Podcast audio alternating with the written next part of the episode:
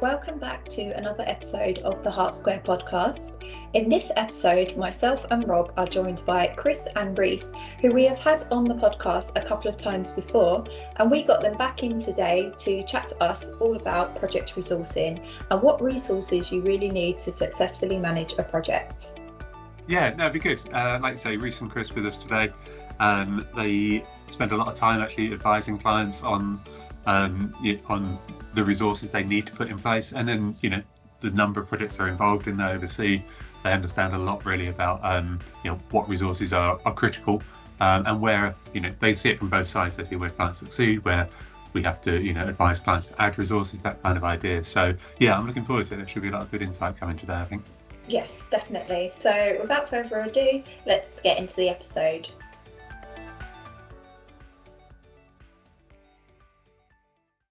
We are joined today by Chris and Rhys, who have been on a couple of our podcasts before, um, but it's great to have them back on this episode today. Um, but in case you don't know who they are, I'll just get them to introduce themselves to you. So if I could start with you, Chris, if you could tell us a bit about yourself and your role here at Hart Square. Uh, yep, thanks very much, Ellie. Um, so I'm Chris Gilbert. I am um, one of the two head of uh, technology and services at Hart Square. I've been here uh, for a very long time and I've, I've worked through um, a number of roles from a consultant through to uh, where I am now. So um, uh, my role is is really to focus on what we do and, and how we do it and the services that we provide uh, and making sure that those are a success ultimately um, in the way that we deliver them. So um, yeah, really interested to to be talking about resourcing because it's such a critical thing, and uh, yeah, yeah, very excited to be be getting to that now. Great, thanks. And Rhys. Hi. Uh, so yeah, I'm Rhys Evans. I'm the other head of technology and services. Um, and our role, yeah, so our role is, is the same as as Chris mentioned, but I think it's um, you know we're really quite often looking at how we do things and and where their opportunity is to improve them. You know the the kind of things that where that make projects work and what don't make doesn't make them work, and kind of feeding that information around to our consultants. So uh, so yeah, the topic today is is often a, a kind of big subject of conversation in nearly any project we do. So it's quite a good one to, to kind of to zone in and and pick our brains on. So I'm quite looking forward to talking about it really. Fantastic. Thanks, Rhys. So, yeah, I mean, as you say, the, the topic for today is um, all about project resourcing, isn't it? And, you know, it's something that we have a lot of insight into. You know, we talk a lot to our clients about it. We know there are lots of components that make up project success. And again, we talk a lot about project success, but resources are one of those key areas where we often, you know, we spend time guiding clients around the resources they need to put in place as well as the the services that we can offer. So definitely a hot topic, definitely something that we have a lot to to share. Um, and yeah, should we just start with a, a, I suppose an open question in that sense to to get us going around what do you see uh, are the critical roles that an organisation needs to put in place when when they're uh, embarking on a digital project? Um, Rhys, did you want to take that one first? Yeah, I think the um, I think probably the most the role that we normally start with is is the project sponsor uh, and the project lead. That's that's one this is the thing that everything else uh, kind of stems from because I think that's the one where they're the person that we go to the most who who we actually try to instill with that with that idea of you're going to need a you know a cast of several different types of people in different roles and you're going to have to fight for them and you need to fight for them because we know that's what's going to make this project successful. So they're, they're kind of our initial point and point of influence. Then, you know, with them is, is the kind of the project board, generally kind of senior executives who are who are the people who are going to drive the project in in the respective areas and departments and directorates. Um, and yeah, those those working together as a team to be able to you know kind of feed in, make decisions, steer the steer the project at that strategic level, but also you know make sure that their influence works down to make sure that they secure the right people, probably the list of people that we'll go on to talk about, but also make sure that they are free and capable and available to deliver their projects. That's that's probably where where we start off with the initial conversations and where we really try and um, kind of beat, beat the drum of saying you're going to need to make people available for this thing for this thing to happen. Um, I mean, the, there's a few of the you know particular roles that then go down into people who have kind of subject matter expertise. You know, the people who who are part of the day-to-day kind of business as usual for for any organisation, the real kind of knowledge holders and the doers, and uh, and recognizing that they're the people, they're generally the people who make the project work. You know, they're they're the kind of the people who can be be put in a role where they can say, you know, think about the way you do it. Let's have a conversation about how you want to do it, and then you're going to have to, you know, kind of guide and engage and and become involved with a with a technology partner. So between you, as a combination, we can talk about, you know, what does the future look like? What does your job look like in two three years when when all this thing is bedded in and um, and it's you know the thing the challenges that you're having today you aren't doing then. You know, they're, they're the people that really need to be. Uh, that need to have the most time and and uh, and headspace available really because they're the people that will actually make it work or not work is, is how I think about it. I'll let Chris jump in with a few other few other more. so I, I, I, could just run through the list, but um, you, have done a, a, fine job. Um, no, I mean I, I, think that, that that really does cover probably those main critical components. I think it's probably also the scale of the project. I think you have to be realistic about you know what I think probably outside of the sponsor and the lead, um, you know the the kind of the layers kind of beneath that in terms of I suppose more of those those kind of the day to day kind of knowledge holders, the SMEs, um, but I think also I suppose outside of that, whether your project needs some particular specialist roles to, to you know, if we were talking about, say, a, an implementation of some kind, you know, you might need somebody that's got an, an integration uh, focus, and and um, I, I, think that we'll probably go on to talk about some of the, the, the risks and the specifics around them. But I think definitely trying to understand whether you are uh, overly kind of bloated as a as a sort of a, a project group. You know, you've got almost too many uh, people involved because maybe that's trying to um, give give people roles or, or, or, sort of give them a sense of um, uh, engagement in a project, but also then the flip side, which is that you're really trying to work in a in a very narrow um, way, and you're trying to pile on lots of different responsibilities onto certain people. Um, and I think that's probably where we, we see striking that balance is so difficult. It is trying to work out before the project begins what you need, why you need it, rather than actually working that as you go through the project. And then, as we know, recruitment is never a, a quick thing, even if the the people that you have are internal. Um, you know, backfilling and all those things are, are great on paper, but they all take time, and, and everyone needs to be clear about what they're doing and why. So, um, yeah, it's, it's it's it's such a fundamental part of of projects, um, regardless of the type of project, that it needs to be bottomed out right from the start. yeah, I think that's a crucial point, isn't it? To like say you have to plan it from the start and plan the, the life, the whole life cycle of the project and beyond actually um, from the very beginning. But sorry, Rhys, I've cut across you. I appreciate you were going to come in there. Uh, thank you. I mean, the, the the role that I think has probably taken on uh, more importance as over time and, and is probably more of a more of a recent role is uh, change lead. I think there's a there's a lot that's that's bundled into the project, and the project is about you know getting you from A to B in terms of delivering all the the tasks and activities and a lot of the the kind of the very specific detailed work and making that all happen. I think what we definitely recognise as being equally as important is having somebody who is just focused on i don't really care what the technology is or how it does or how it works. I need somebody needs to be zoning in on how are the people able to move from the way they're working now to the way they're working in the future. And i think the more emphasis and the more that that is separated from the day to day of the of the kind of the project management the, the more focused they are on on spending time with the people who need time spent with them, you know, who, who are actually going to be the end users, and that's quite a, um, you know, that can be something that makes a difference. So, yeah, I think that that being a, a specific person, you know, who's kind of leading that kind of activities is, is very valuable. No, I completely agree. I think I think the the danger is always that I think with a a digital project, maybe any type of project, but certainly where there's a there's usually a tool or something that's being kind of provided or implemented that it that it's seen as that that being the thing that gives all the answers or solves all the problems uh, at an organization. And I, I think that's um, it's a in some ways it's right in that it will hopefully improve what you currently have or it will give you something you've never had before. But I, I think it, there is a real danger um, to expect it to do that, or the partner that's work, you're working with will will fill all of those gaps for you. So um, yeah, I completely agree. I, I think it's, but it is a challenge because obviously that as a role itself needs a certain skill set and and you know it's a significantly broad you know can be a very very broad um, remit for that for that person um, and it's not always the most uh, palatable one i suppose to kind of budget for at the beginning of a project where it's almost you might say well look can we just get the thing in and that's a sort of a secondary item rather than being something that, that's critical to make it a success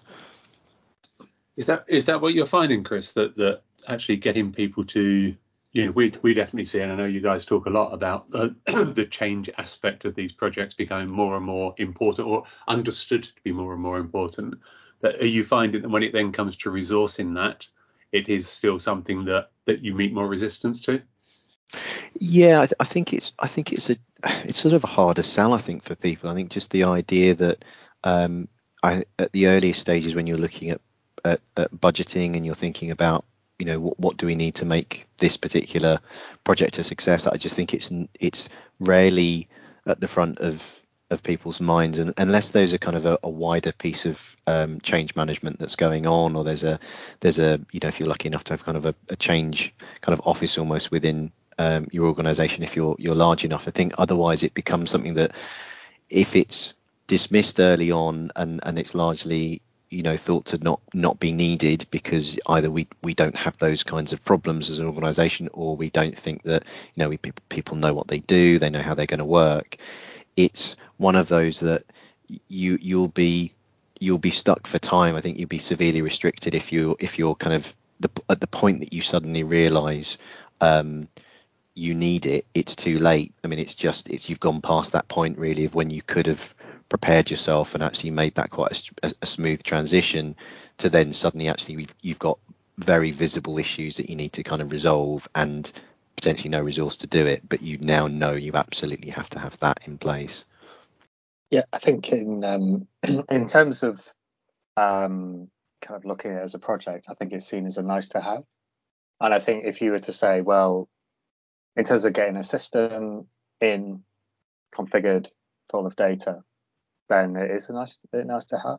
If you want that system to be beneficial and it to be a success in the long term, then it probably isn't. You know, because I think that's what a lot of that work is about. Is that it's actually making sure that it's not only the right system, but it's the right system in the hands of people who understand why it was introduced, what it's good at, what it will help them to do, and how they can get the best out of it. And that's that for me isn't isn't so much of a nice to have. That's that's actually the point of doing the entire project. Yeah, no, I think that's a really good point um, because a lot of this comes down that that longer term success comes down to the expectation setting and then bringing people with you, doesn't it? And those two, for me, I think, come together around this, like you say, the change role, where you're telling people early on, you're engaging people, involving them early on, and then you're communicating with them, setting their expectations of what's now going to happen, and then communicating with them throughout. So, do you see that um, in terms of its kind of position within the project? just touch on something you mentioned earlier, but do you see that as being a kind of a project board level role, would you say, rather than so try and keep it from the project team so it's not as um, almost bogged down in the detail and the operational and the what technology is it, but it, do you see it as a as a board level role, a project board level role, sitting, I mean, still working to the sponsor, I guess. I think there needs to be it needs to somebody to represent it on the project project board. So it needs somebody who's actually going to almost talk from that voice when it comes to a lot of the decision making and a lot of thinking, a lot of the consequences on people factor. But I think it, it's about also providing the resources underneath that. I think we're actually talk, I was talking to one of our consultants who's come from a, more of a corporate background, you know, an organisation that has that has got plenty of resources and it's got dedicated uh, change management within it as standard. You know, sometimes several people. And I think that they said, you know, it was useful as so useful as a project manager to know that there was somebody available to spend the amount of time that was needed to get the get those outcomes done and to spend because it's you know it's normally you've got a spread of people in different situations with different challenges and different concerns in different contexts and to to actually do a good job on the change management you need to have the capacity for somebody to go to go within each of one of those kind of contexts and challenges and talk to people and understand them and work out how they're going to be addressed. It might be the way that they are addressed is quite consistent between them. But you can't you can't kind of just um, spray them and hope. It's just you know you can't just kind of throw it out there and hope that it's going to happen without understanding your audiences and the people that you're actually interacting with. And it was just yeah, it was just very um, interesting to hear how it's how it's done when it's taken and resourced very very seriously, almost as a given that that, that will happen. I think you, uh, yeah, I think it was what I had in mind when I was talking about roles that are um, that are kind of combined or layered onto you know one person um, and the and the hope that it will kind of be a way to oh we'll just solve that. You know if you can just do the the project management side and you can also manage the change stuff because that's all kind of related um, that'd be easiest wouldn't it? And I and I think that's just where as we we would say that you either end up with with project leads or sponsors that are just pulled in far too many different directions and being involved in the, the very granular to the kind of the high level and, and bouncing between them. And something will give in that situation. And and usually I would say it's that the the project having a budget and a timeline is the thing that then jumps to the top of the queue and and the change stuff is kind of pushed back as a well we'll have to try and deal with that as best we can when we can. Um, and invariably that's just putting that off. It's not you know it doesn't go anywhere. It just it just kind of festers and and then you know you might get to go live and you might stick to your time and your budget but actually then you've got you know potentially months of trying to bring people back round and to help them. And and now I'm I'm certainly there are projects that I've worked on where um, the you, if you were going through and you were kind of checking the list off of like, have we delivered the things that we need to outside of kind of the change element of it you'd say yes you know tick tick tick tick actually how did it land with the users? You've got a whole list of other things that you now need to resolve and and a lot of work to do to kind of make their perception of what the project has done um, actually look as a, a, success from their perspective and not just be something that at, you know at kind of almost a board level you say we've gone live that that's the job done. Yeah that's really interesting and just making sure like you said getting those roles set early on really makes a difference to how successful the project will be overall and not just implementing the technology. And while you was um, sort of discussing that, I was thinking to myself, kind of, you know, those are the roles that are key to be in place, but the the people behind the roles, I guess, are just as important. Um, so I just wanted to get your thoughts really on kind of what tips or kind of considerations you would share with um, clients about how to get the right people in their roles? Is it down to kind of their skill set, experience, what they can bring to the role, things like that, really?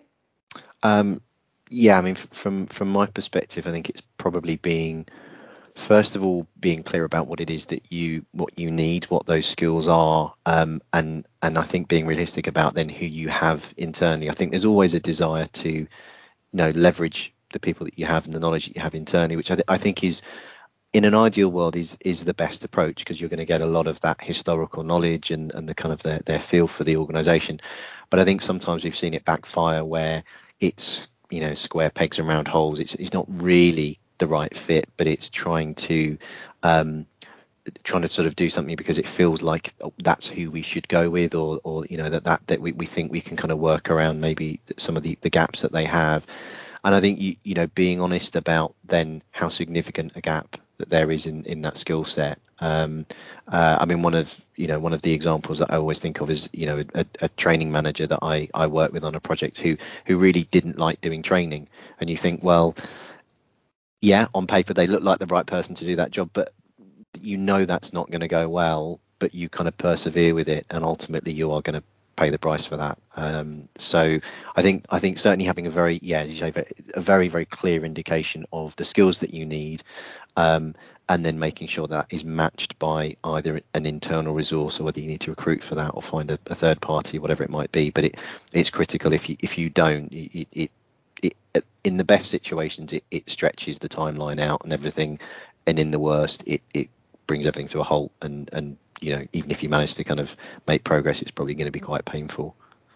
Yeah i think the um, the recruiting the subject matter experts um, or the, you know sometimes called key users and bringing them together as a project team is something that I think is is really really tough because you you know I was actually writing down a little bit earlier what what you'd want from a good one, um, which you know you're looking for someone who's a good decision maker, kind of open to change, for a bit of a far-sighted thinker. They can see the possibilities and uh, kind of make them practical.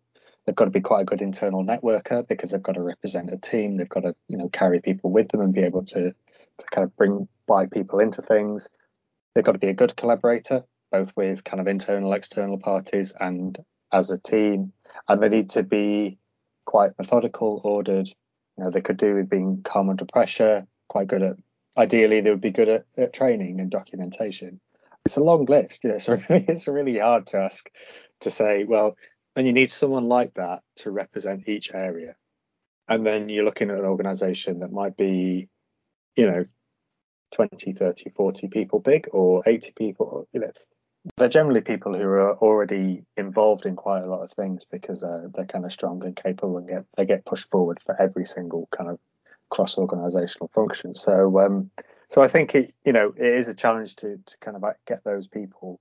And I think one of the things you you might have to do working within the limitations of an organization is to approach them as a looking at them as a group and to to identify the fact that one you need to build them as a team. You know you need to, to kind of properly initiate them as a as a team. You know you will work together. You know you you have a collective investment in this. Don't just represent your area do that plus let's all kind of work on this as a as a collective but also try and build a team with the right balance as you would with any team you know try and look to compensate and support people on some of their limitations so they can still kind of deliver and be part of it but you might have you might kind of pair them up. I remember a couple of good projects where, you know, you kn- you knew that someone might be a great thinker, but they're not fantastic on the detail.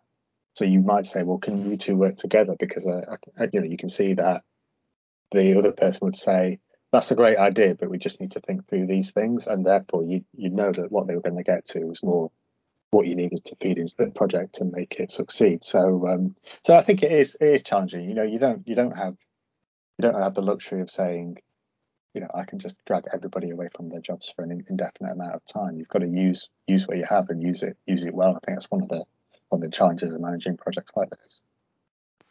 I think uh, yeah, and, and, I think that that that point kind of w- was related to something I was going to say around the project lead as well, which is I think there's I think I think there is this this sort of expectation that uh, in certain digital projects that you need a, a kind of a, a, digital expert or a, or a sort of technology expert um, you know first and foremost. And then and then the project management stuff and all the other work that, that kind of happens beyond that is is almost either a an expectation that if you have that knowledge you'll have those skills or is it almost a secondary thing?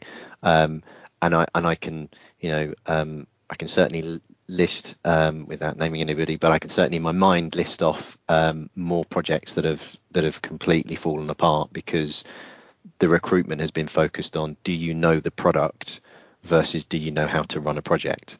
Um, and more examples of where we work with clients who actually you know have project leads or or, or project managers who are um, they don't really know the technology. They, they they understand what they need to do to coordinate lots of different people to do lots of different things at certain at certain points. And they they understand that their role is largely to to make sure that that is a success first and foremost. And if they pick up the the technology and some some of the kind of nuance around it that's that's an added bonus but it's not the critical part. But unfortunately i think i've seen projects where that's started off with the complete flip side of of that approach. And just just actually you know the, the, the main challenge with with any of these projects is that there are just lots of moving parts lots of things that can change. And if if your skill set doesn't allow you to um, you know be able to react to those and and actually then replan and and and and, and make a success of a situation which might not be that straightforward or have lots of things that are changing in a way that you never expected then it doesn't really matter what you know about the technology it really doesn't add anything to to what you're trying to do to make make it work yeah, and I think that's a really good point. and I think that's you know that kind of leads into, doesn't it, about how it's not just about having the roles themselves, but it is then about the balance of the different skill sets and the different characteristics across the roles. You know, Rhys listed earlier things about, you know, your SMEs need to be good decision makers, networkers, collaborators, blah, blah, blah. And ultimately, you know, and all those things you listed, but ultimately they're there as an SME because they're the ones who know the organization and how things work. And they, they are an expert in their particular area.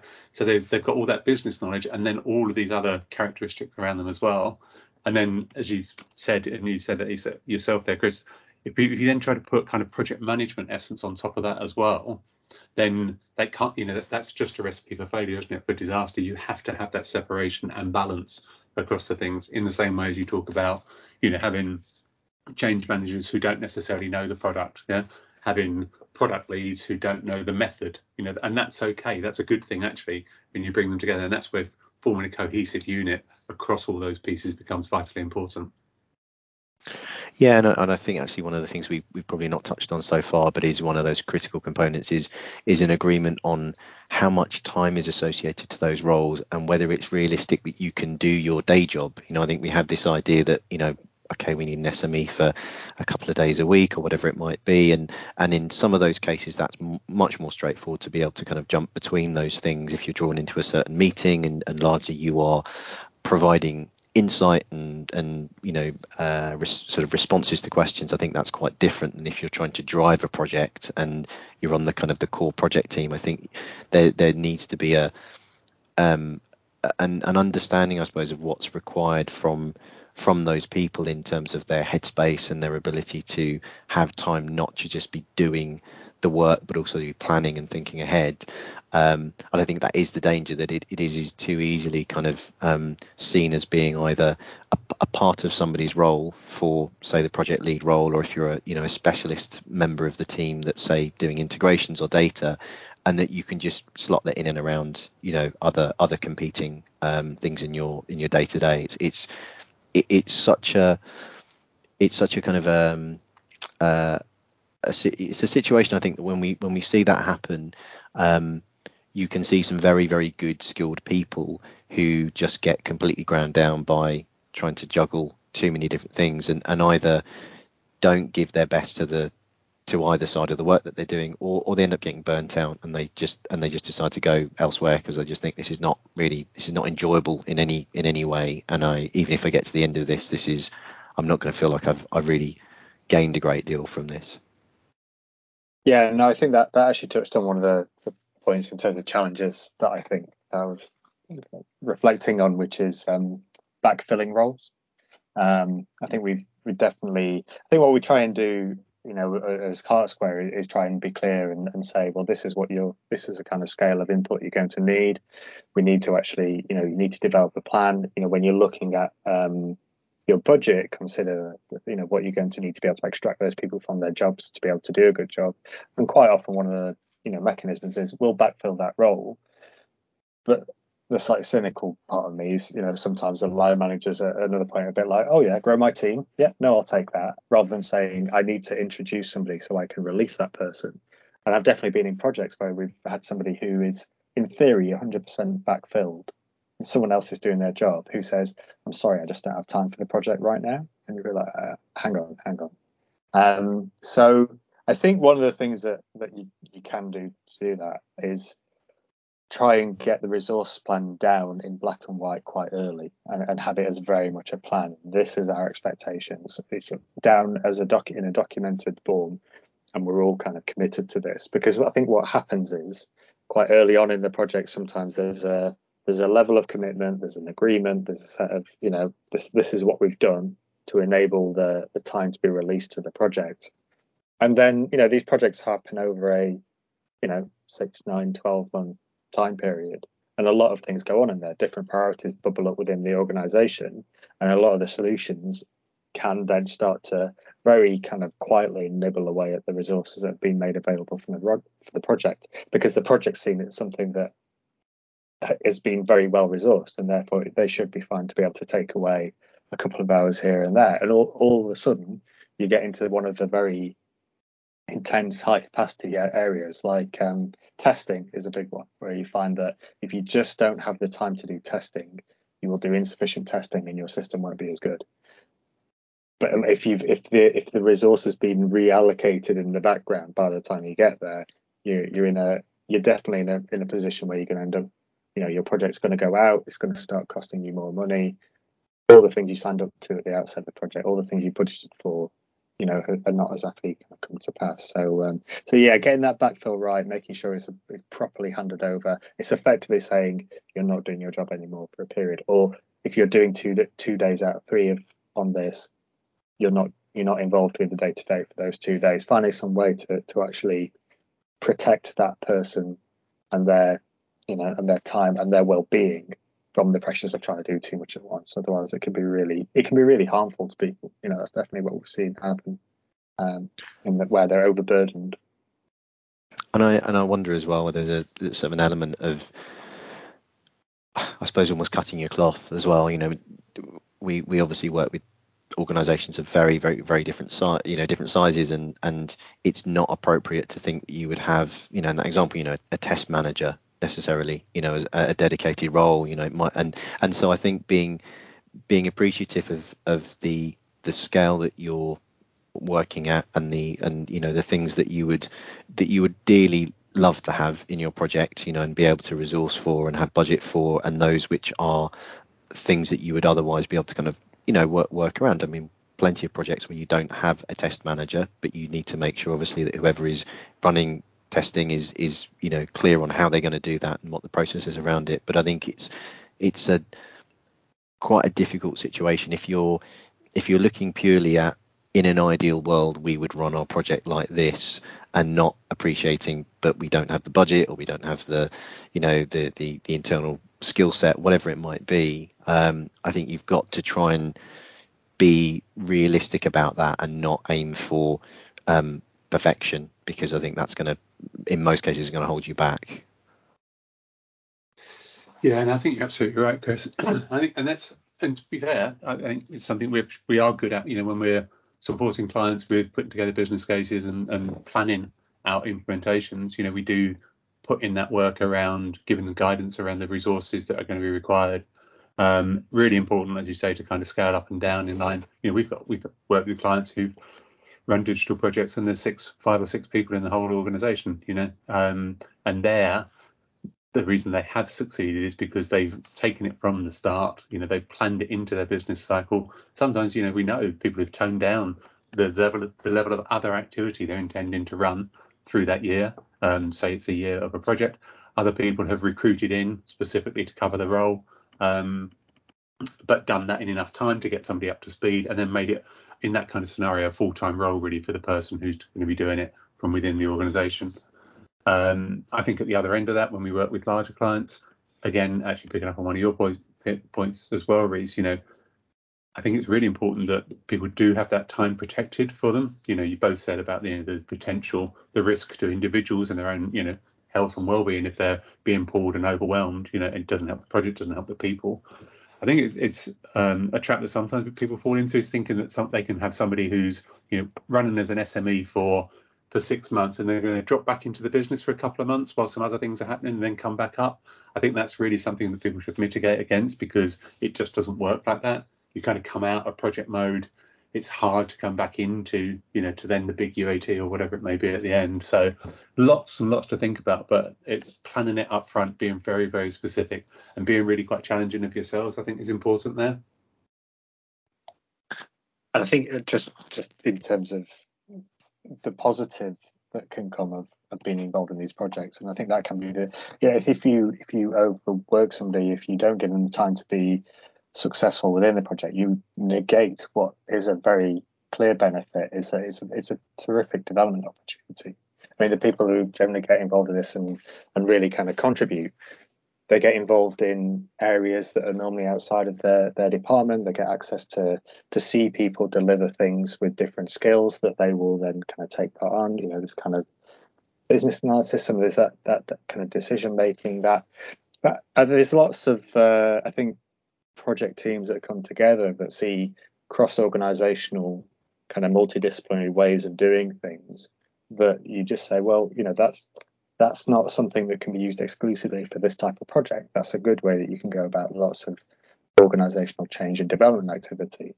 But you need those people who have been part of that to still be confident and positive and want to do that again, and, and it to have been a you know an experience that has shown them the opportunity of working that way, rather than discouraged from putting themselves forward for something because they know they're going to be given more than they can actually realistically do and do well. So I think it's it's um, it's short sighted to to overload people. Um, uh, because I think you know the people that you can see, you know, particularly when you see somebody who comes in who's relatively junior, but they're um, but they are the right person with the right responsibility. And you kind of see them grow throughout the project, and by the end of it, they're just looking for the next thing to get onto. Is exactly what you know a lot of organisations kind of want and need to to kind of develop internally.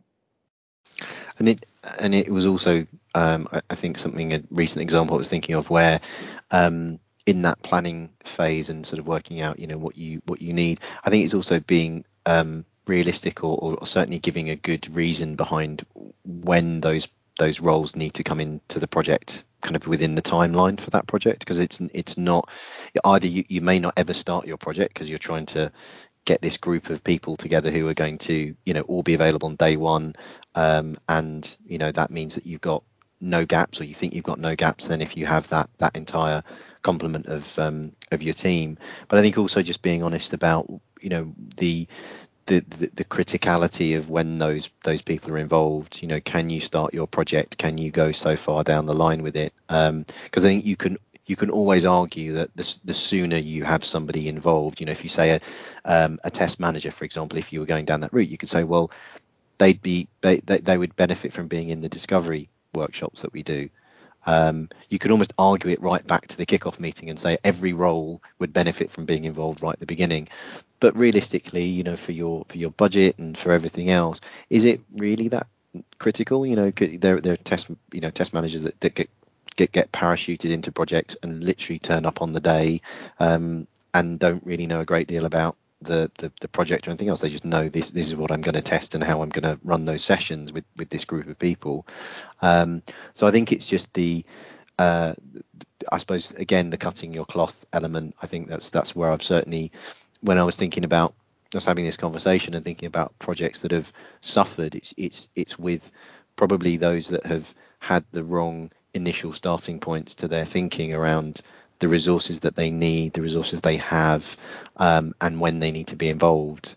And that has then been something that's just continued through, and, and you know it can it can really grind things to a halt, as you say, Rhys. You know the example about the, the the great benefits that you can have in working on a project that are about you developing and, and people being able to see a different side to an organization and, and maybe open their, their thinking up to you know what they might want to do in the next part of their careers. The flip side is that there are plenty of projects that have chewed people up and, and spat them out the other side and, and really made them, um, you know, question the, the value of the organization they work for, the culture that they have, all of those things. So it's not just, yeah, it's not as simple as sort of saying it's just people to be to be dropped in and, and, and the whole thing kind of takes care of itself. Yeah, I think that's a really good point, and we are kind of coming to the end of this. But I think you know that's there is that irony there, isn't it? That a lot of organisations see these roles within projects as being a great opportunity to develop people, and then if they get it wrong, if they don't give them the capacity, you know, don't protect them in that role, don't make that full-on commitment to the project in that respect, then actually they risk doing a lot more harm than good to individuals and the individuals who are key to their organisation, you know, and who really are are key and keen, in fact, you know, really are the ones to help them drive forward, which is what the technology is supposed to be enabling, you know, to build that piece. Um, and I think we've spoken elsewhere about, you know, how these people, those individuals can be developed. And then in the post go, go live of an implementation, they're then the people who can champion new ways of working and things. But yeah, if you don't get that back to the beginning, really, you know, get your expectations right, get your resourcing right, make sure capacity is there, not just skill set um, and then protect and guide your people through it. I think that's uh, yeah, that's a really good, really good point actually. Um, but yes, thank you very much for your time. Like I say, sorry we have unfortunately we're uh, pretty much out of time. I don't know whether you had any parting comments, pearls of wisdom to take away. There've been plenty already, um, so don't feel any pressure. I'm, I'm, not sure I'd class this as a pearl of wisdom, but um, I think one of the things that we are trying to, um, I suppose, talk to our clients about and, and trying to push them to think of, which sounds a little bit ridiculous when you, you maybe haven't even started a project, but is to actually think about life after your project. Um, you know, and, and, that can be a benefit in lots of different ways. It can it can certainly um, clarify why you're doing your project, but I think more importantly, it's the the point about those roles and resources. You know, are they people that you know want to go back to their old roles, or actually in your new world you will need a different you know infrastructure you might need a different um, set of, of, of kind of focuses and, and areas of um, you know uh, of specific skill and and knowledge to be kind of retained internally which you don't have now. Um, to think about that almost at the point that your project goes live again is another of those situations where it's kind of too late and you're largely going to then be probably putting the things in that you need six months later. Um, but actually to try and you know really suggest that when you are going to embark on one of these projects it is what is the new world? What is the point at which we have gone live you know i think it's very easy to say what does success look like and that could be well we've gone live on time and on budget and you know but that doesn't that's not really half of the the picture in terms of how we how have we changed the way that we work? How have we addressed some of those long term issues? How are we better set up to be able to um, you know use the technology that we've got now? Do we need to do the old things that we used to? Um, because actually it, you know if we are then and has the project really changed anything? So my my suggestion is to try i suppose if you can is to think about that post project world um, and try and think about what that could look like and should look like and then actually almost retrofit your your resource can say are there are there roles that will try to transition you through to that point rather than being we'll do the project and then suddenly we'll have the situation we need to deal with and then we need to go and recruit and work out all of that stuff afterwards. So gives people more work to do which probably is the last thing i want to hear of uh, listening to this but you know i think it's will save and um, save a lot of uh, of work down the line and, and hopefully mean sort of make for a better transition yeah, I would agree with that. I think I was thinking around uh, on similar lines in terms of you know the more more you think about the way you're looking to get get to, and that includes having you know having an organisation that has a has a really good example, working example of of a positive change experience that involved technology, involved moving things forward, and the people who were involved enjoyed being part of it, want to be part of something again. And I think that's something that you know you see organisations that do the, do do these things well. They come away with with a sense of momentum that's very hard to to kind of to, to generate without you know kind of going through this kind of process. So I think it's that, and then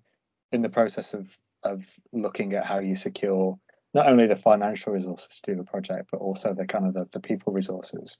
See it as a as an investment in that future in that eventuality and and kind of really kind of fight for for that investment and realize that yeah i think any any kind of investment comes with some sacrifices beyond um beyond just kind of getting the the money from trustees or from from whichever source of funding you get it, you know stopping doing things to allow this to be good uh, and and positive and to be appropriately scaled and resourced is is something that won't please everybody, but do, will ultimately get you that set of benefits, that outcome that, that you're working towards. So um, it's a, we, I suppose we, we have the benefit of, of kind of advising it, and then the other people have the hard work of securing it. And, and I appreciate it's not it's not easy. You know, no, nobody's got um, kind of unlimited resources, but I think it is just trying to get people to play the long game, look at it in a look at the big picture, um, and and think about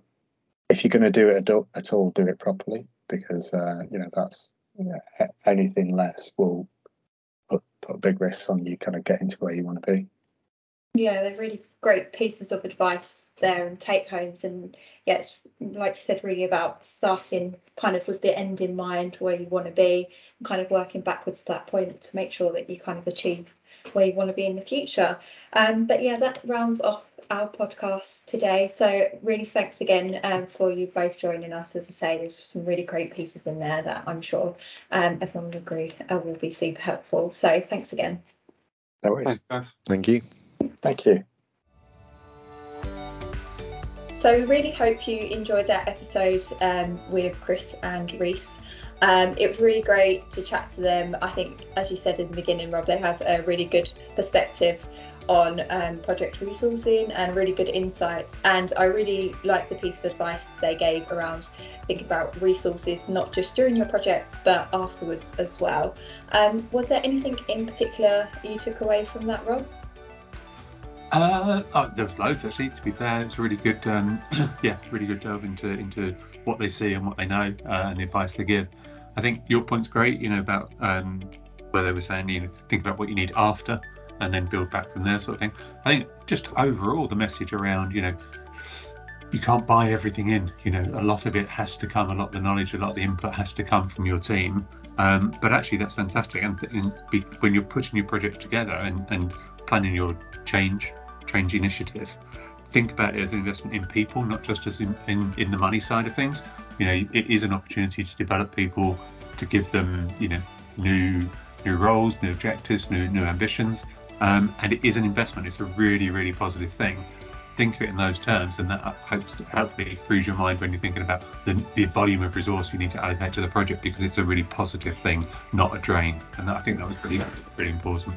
Yeah, definitely. So we hope you took away some really great insights as well. So if you did enjoy the episode, be sure to leave us a review and subscribe so you get notified of our latest episodes. Don't forget you can follow us on LinkedIn and Twitter by searching Hart Square, where you'll find loads more content on themes of leadership, digital culture, and capability. We look forward to seeing you on the next episode.